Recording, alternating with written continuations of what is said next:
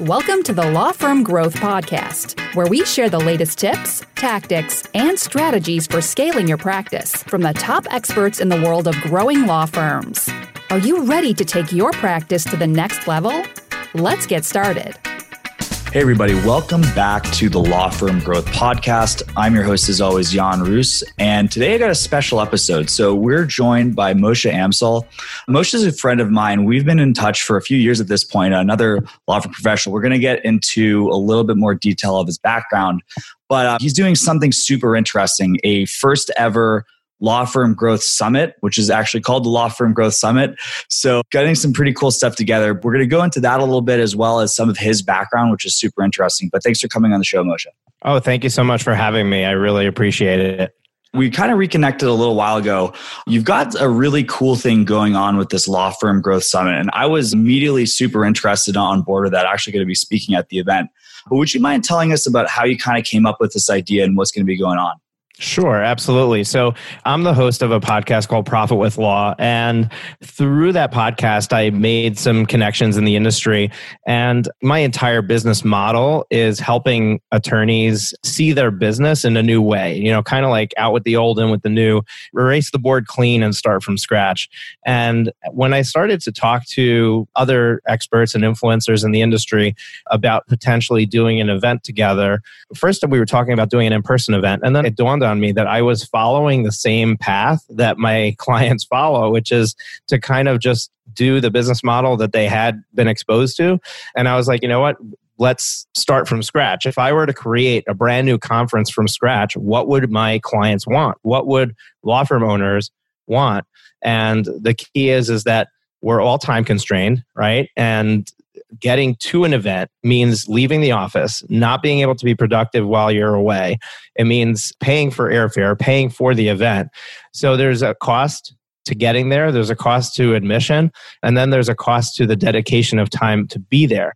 And I said, you know what? Why don't we just do a virtual conference? Why don't we do a virtual event?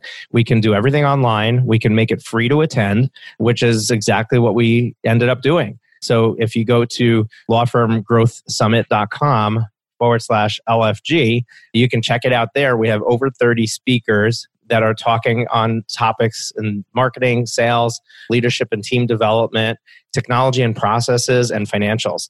It's basically over five days, and it's a lot. Like five days, six sessions a day.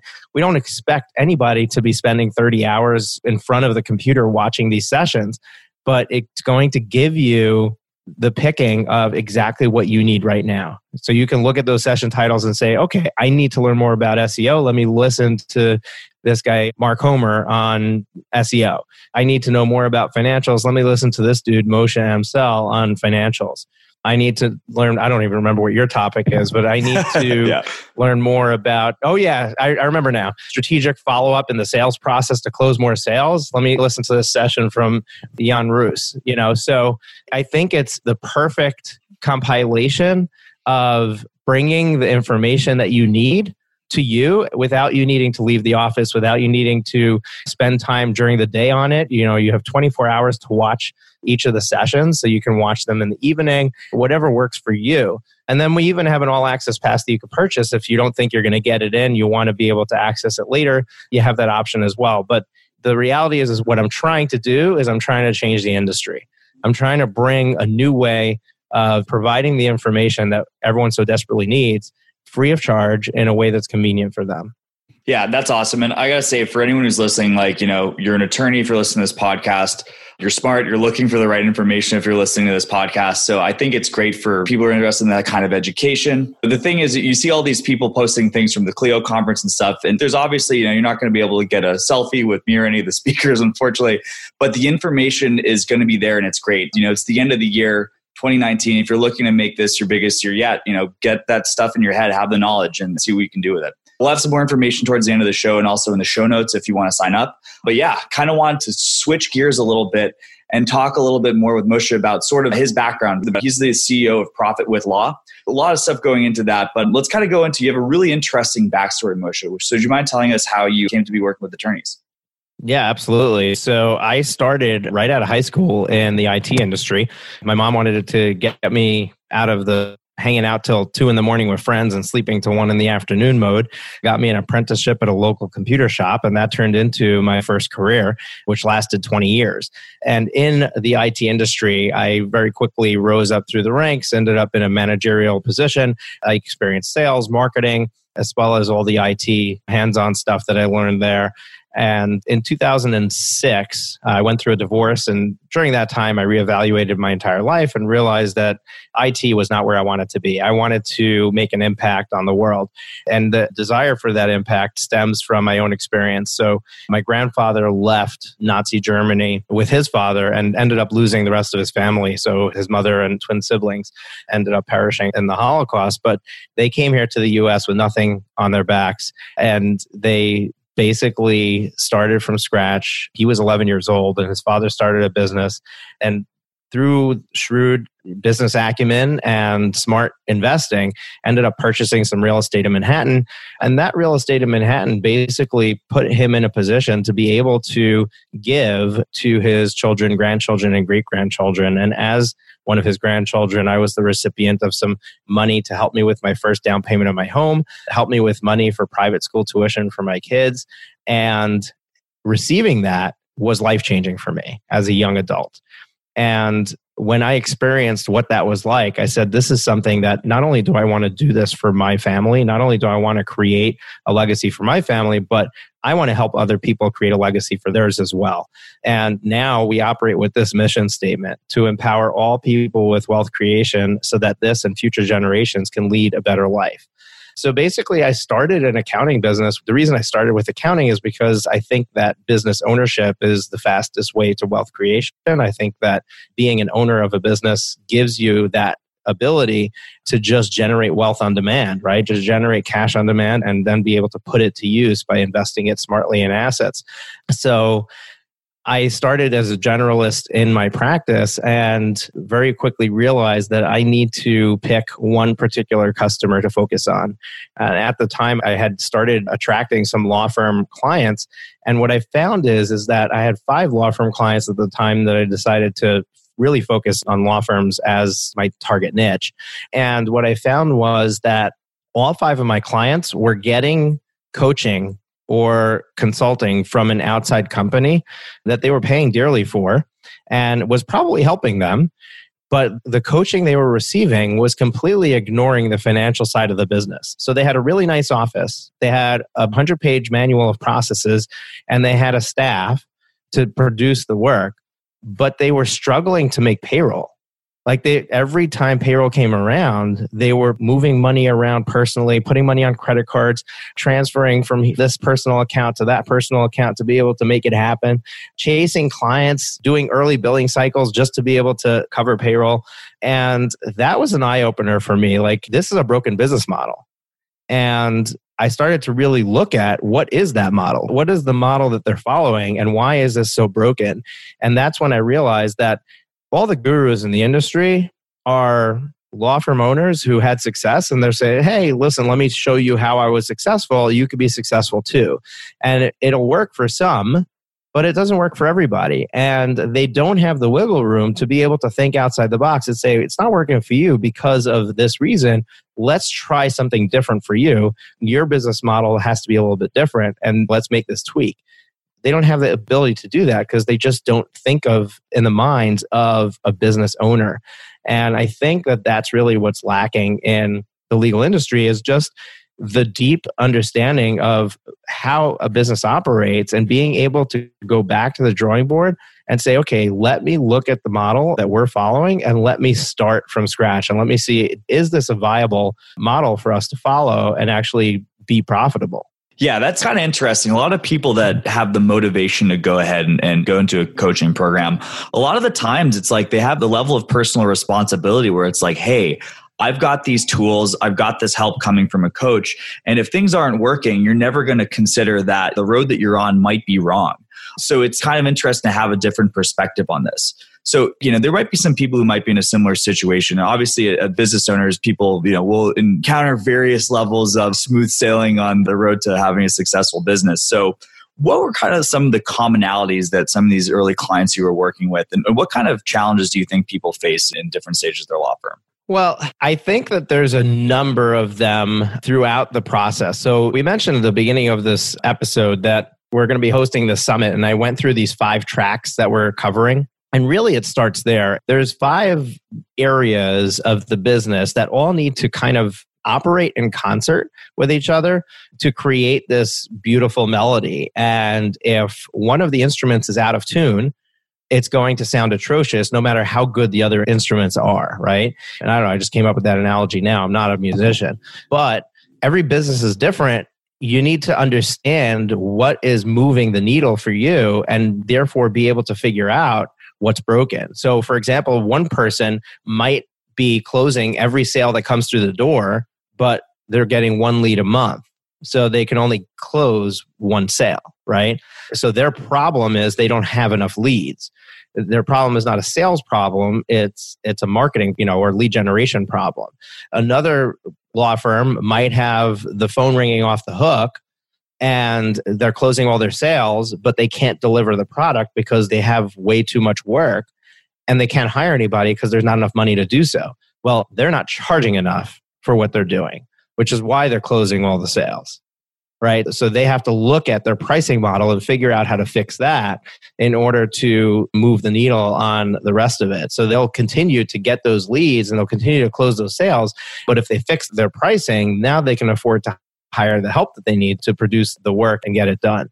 Another firm might be closing the business, getting the leads, closing the business, producing the work, but they are still struggling financially. And when we look at their pricing, their pricing is still right. So, what's the problem there? Well, they have an accounts receivable that they're not able to collect. So, their clients are getting billed, but they're not necessarily paying the bill. And that's another area where we need to go back and look at how they're structured, right? How are they getting into this position where people owe them money? And what I find is the most common thing there is attorneys or law firm owners tend to be they're afraid of the money conversation with the client and therefore they let it go, right? They just let it fester until it becomes this untenable problem and nobody's ever talked about it. You have retainers for a reason.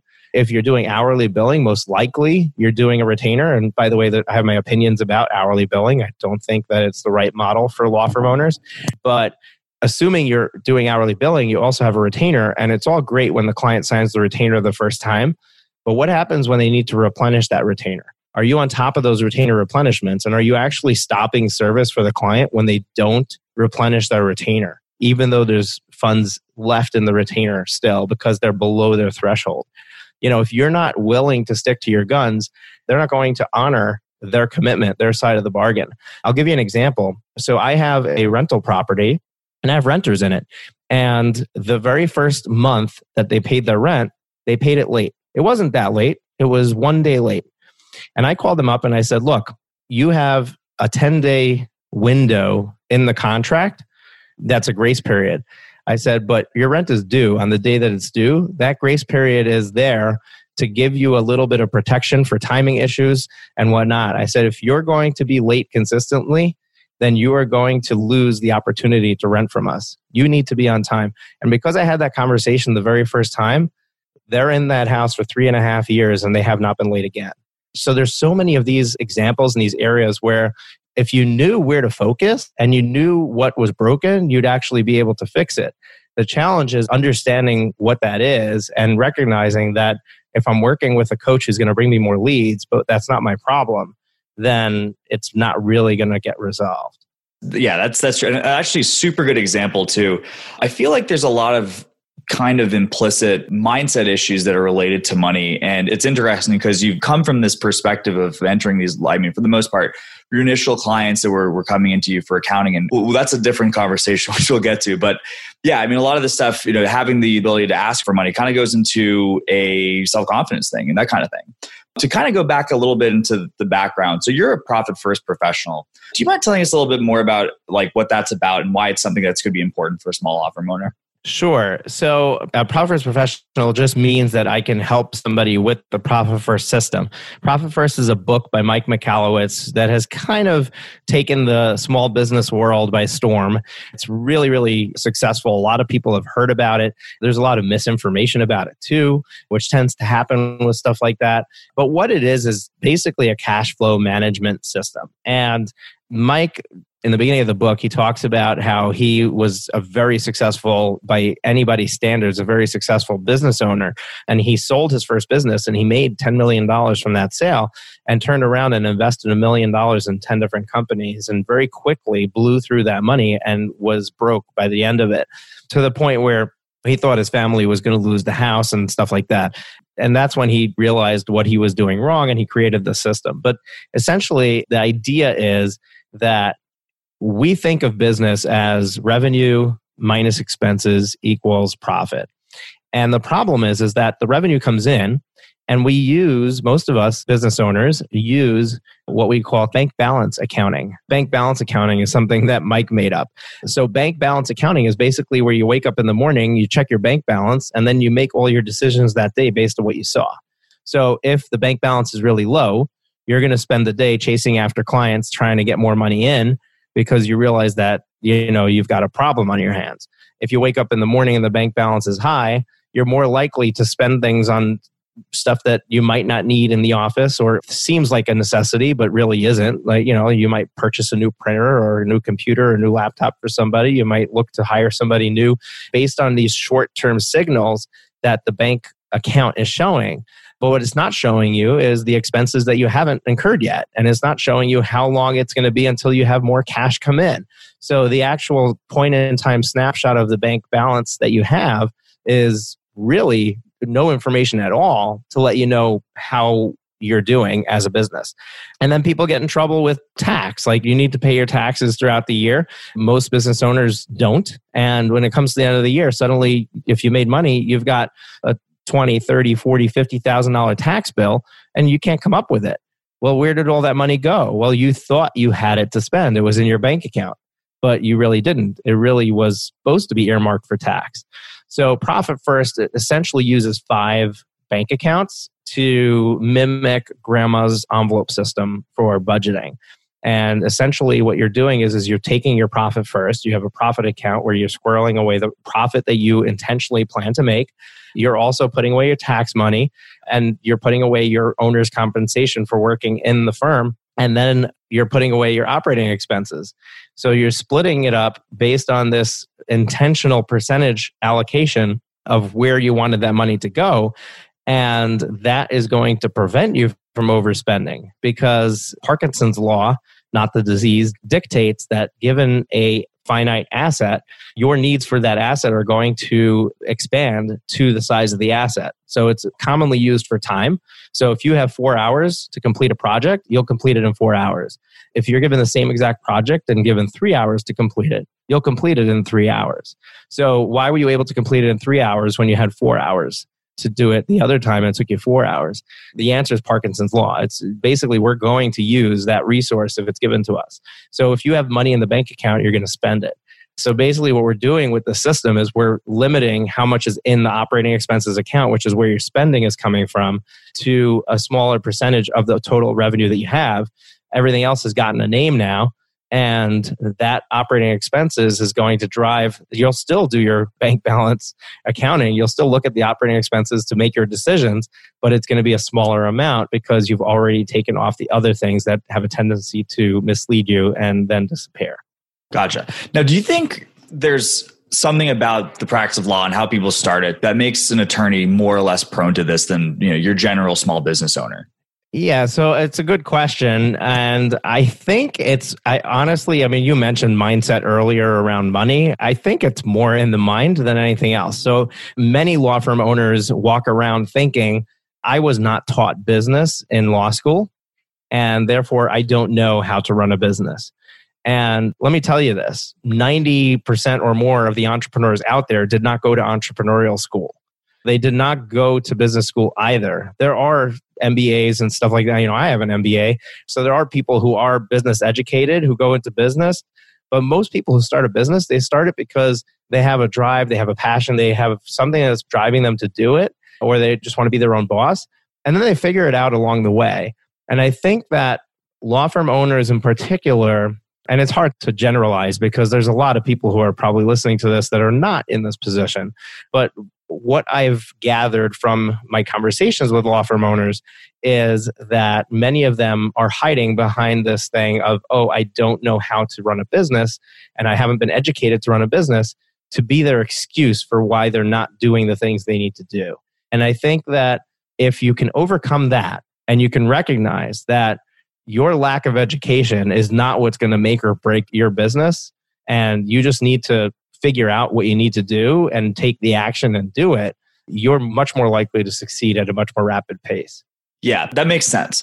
And as far as kind of these different domains, so it's like it's kind of tough because, you know, obviously from the situation where people are bringing you in as a consultant, they're asking for a bird's eye view, or the situation where, hey, you know, I'm starting to get letters from the IRS or I'm getting maxed out notifications on my credit card or something like that. That's obviously kind of like the equivalent of smoke coming out from under your hood with the car that is your business.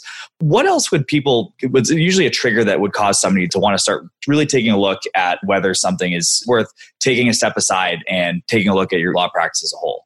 Honestly, I think that it's not the lack of cash or you know it's not those situations that the smoke under the hood that you've described i think that people get to a point where they have so much frustration built up that they're resenting their life, they're resenting their firm, and they've gotten to the point where they're like, this shouldn't be so hard, and there's got to be a way to fix it. And that's when they start to look for solutions. So I think it's a combination of what your time allocation and resources are, what your level of stress from the firm is because you have clients who are getting here's what happens what happens is is that you're working to the bone. You're spending every minute that you have in the firm. Your family life is hurting because of it. And at the same time, your clients are not happy because you're not producing the work fast enough or on their timetable and they're getting frustrated and they're putting pressure on you and now you're blaming your clients for your problems which further agitates the problem when the reality is is that they're not wrong and you have just positioned yourself in a way where you're overworked underpaid and not able to deliver in a timely fashion what it is that you need to do. When all of that comes together, almost like a really bad country song, that's when the firm owner typically is going to look for help. And really, what I'm trying to do in the industry and what I'm trying to do, getting interviewed on podcasts, creating the Law Firm Growth Summit, I'm trying to educate the market before it gets to that point there's no reason for you to have to get to the point where you feel like, oh, maybe I shouldn't have gone into law, to be so frustrated with where you're at that now you're in desperation mode. I think that there's a ton that you can do to learn and educate yourself early on and avoid all of that happening by taking the right moves along the way. So getting the right help as you go is going to expedite your journey in a positive way. It's going to get you to the happy ending faster than trying to figure it out yourself, go it alone, make all the mistakes, and then at the end end up needing the help anyway. And speaking of happy endings, I know we kind of had like sort of a drill down into some kind of unpleasant things to think about. Can we talk about some of this stuff? And we don't have to go into specific details of names or firms or anything like that. But what kind of results have you been able to see when people end up really taking ownership over this and really making a change for the better in their firm? Okay. So usually the biggest things that they end up being able to do is to get their time back. And that translates into a lot of other things. So if you free up your time, let's say you're spending 60, 80 hours a week in your firm, and you get to the point where you can just spend 25 hours in the firm, imagine what that can do for you in your life. And everybody listening to this has their own life situation. But I guarantee you, every single person who's listening to this is saying to themselves, yeah, if I only was working 25 hours a week, I could be doing and fill in the blank. And some of them are going to be saying, yeah, I could be paying attention to my body and going to the gym and exercising, or I could be doing that hobby that I love, or I could be spending more time with my kids, or I could be spending more time with my wife, or both. Or I could be spending time on other social efforts and other things where I can expand my social circle. So everybody has something else that makes them tick, but time is the common denominator that struggling law firm owners don't have time. Like that is their number one complaint, even above money, is I don't have time. And to the point where I've met with people who really desperately need to work with me and they're like, oh, well, I don't have the time to implement the things you're going to tell me to implement. So it doesn't make sense for us to work together. And it boggles my mind because that's the entire reason we're having the conversation, right? So you have to be willing to bite the bullet to be able to buy that time back. If the business model is set up correctly, other people should be doing the work for you. You should be choosing to only do the things that you absolutely love to do. So it's not just about the time, it's also about the time that you're spending in the firm is doing the most fulfilling work for you so that you're not doing anything that's giving you any sort of anguish or anxiety like if anyone can put themselves in those shoes you know obviously it's interesting the way you bring it up too because it's going to be different for every single person that's doing it. And i know there's some people who want to double down and to take those 30 hours back and put them right back into the business. There's other people who want to do different things but it's a really interesting perspective on what people are able to do with it and then we kind of mentioned sort of the things that might lead to a challenge and what you might end up getting from getting out of this. And again, it's such a wide reaching conversation because the way that you've broken this down really spans a lot of different things. I mean, we could be spending hours talking about this.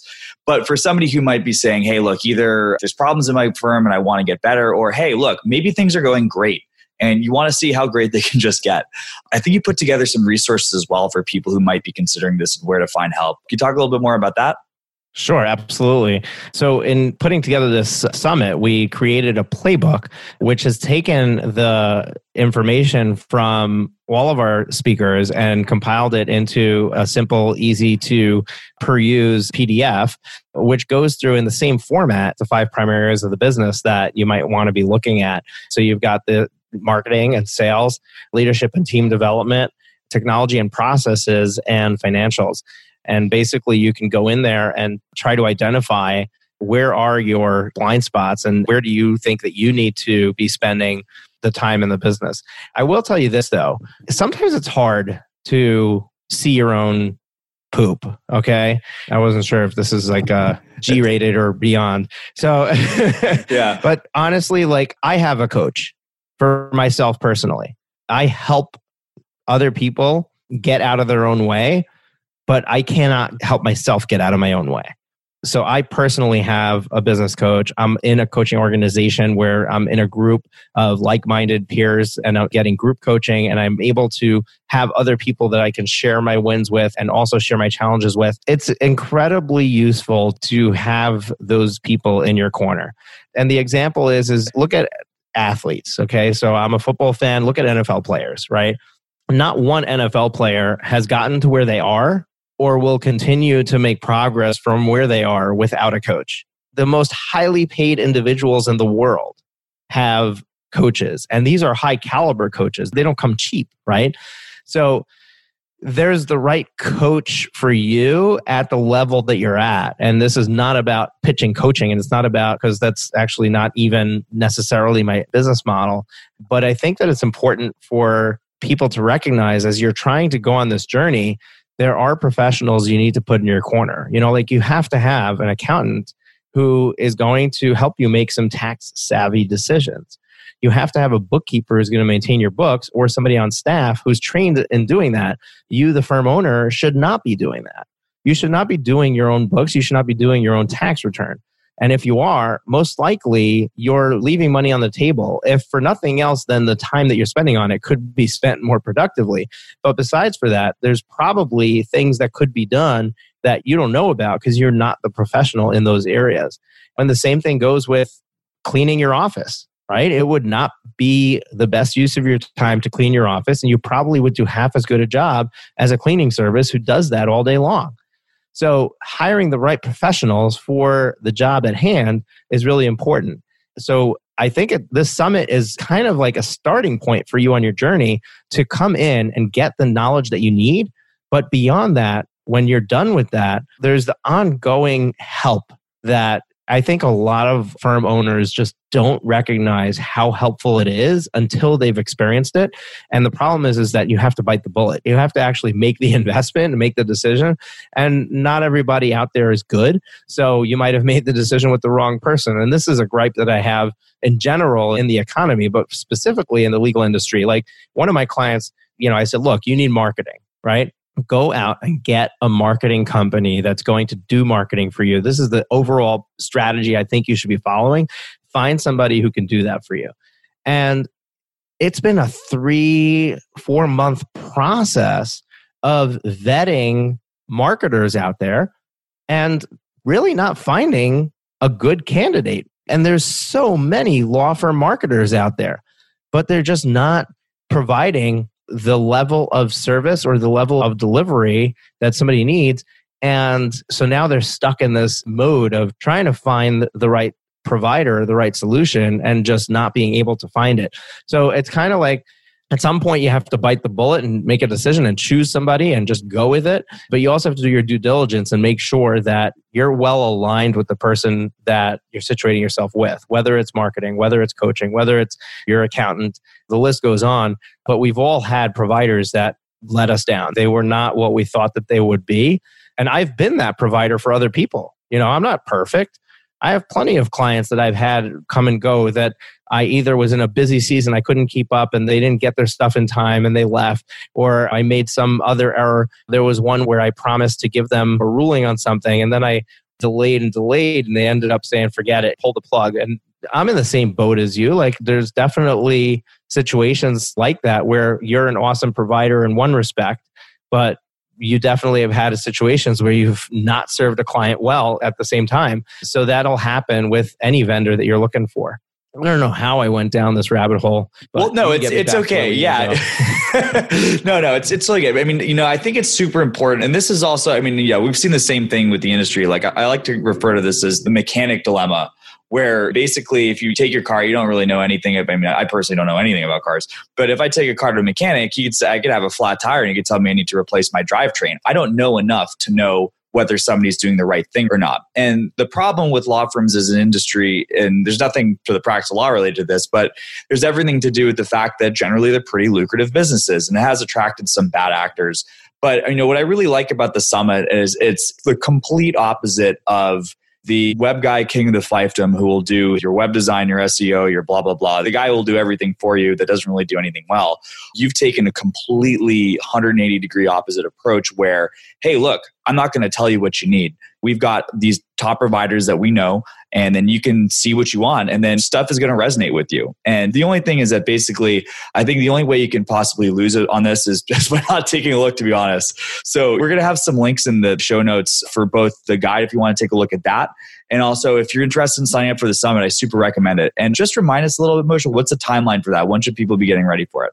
Yeah, so we're in active registration right now. I don't know when this is going to air, but even when we're recording it, this is an active registration. December 16th to December 20th is the official days of the event.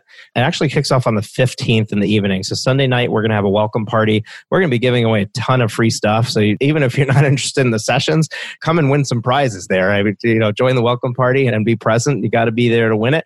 So I invite everybody to do that. And then Monday, Tuesday, Wednesday, Thursday, Friday, five days. And every night we're going to have a Q&A, a live Q&A. So some of the speakers are going to come on and be panelists and we'll do uh, q&a for you that's going to be run in a facebook group and on zoom we've got technology that you're familiar with and really just want it to be an exciting and open forum and just a place where you're comfortable to just come and ask your questions and get them answered and hopefully help you move past wherever you're stuck right now all right, awesome. And then you guys, if anyone's listening, I said this at the beginning of the show, but if you're the kind of person who owns a law firm and you listen to podcasts, this is going to be right up your alley. If you're the kind of person who likes to educate yourself and, use that as a means to getting forward in your business and your life, you know, opportunities like this have not come before. So that's the thing.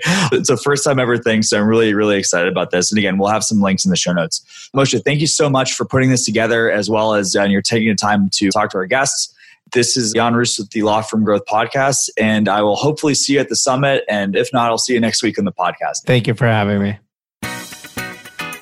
Thank you for listening to the Law Firm Growth Podcast. For show notes, free resources, and more, head on over to casefuel.com slash podcast.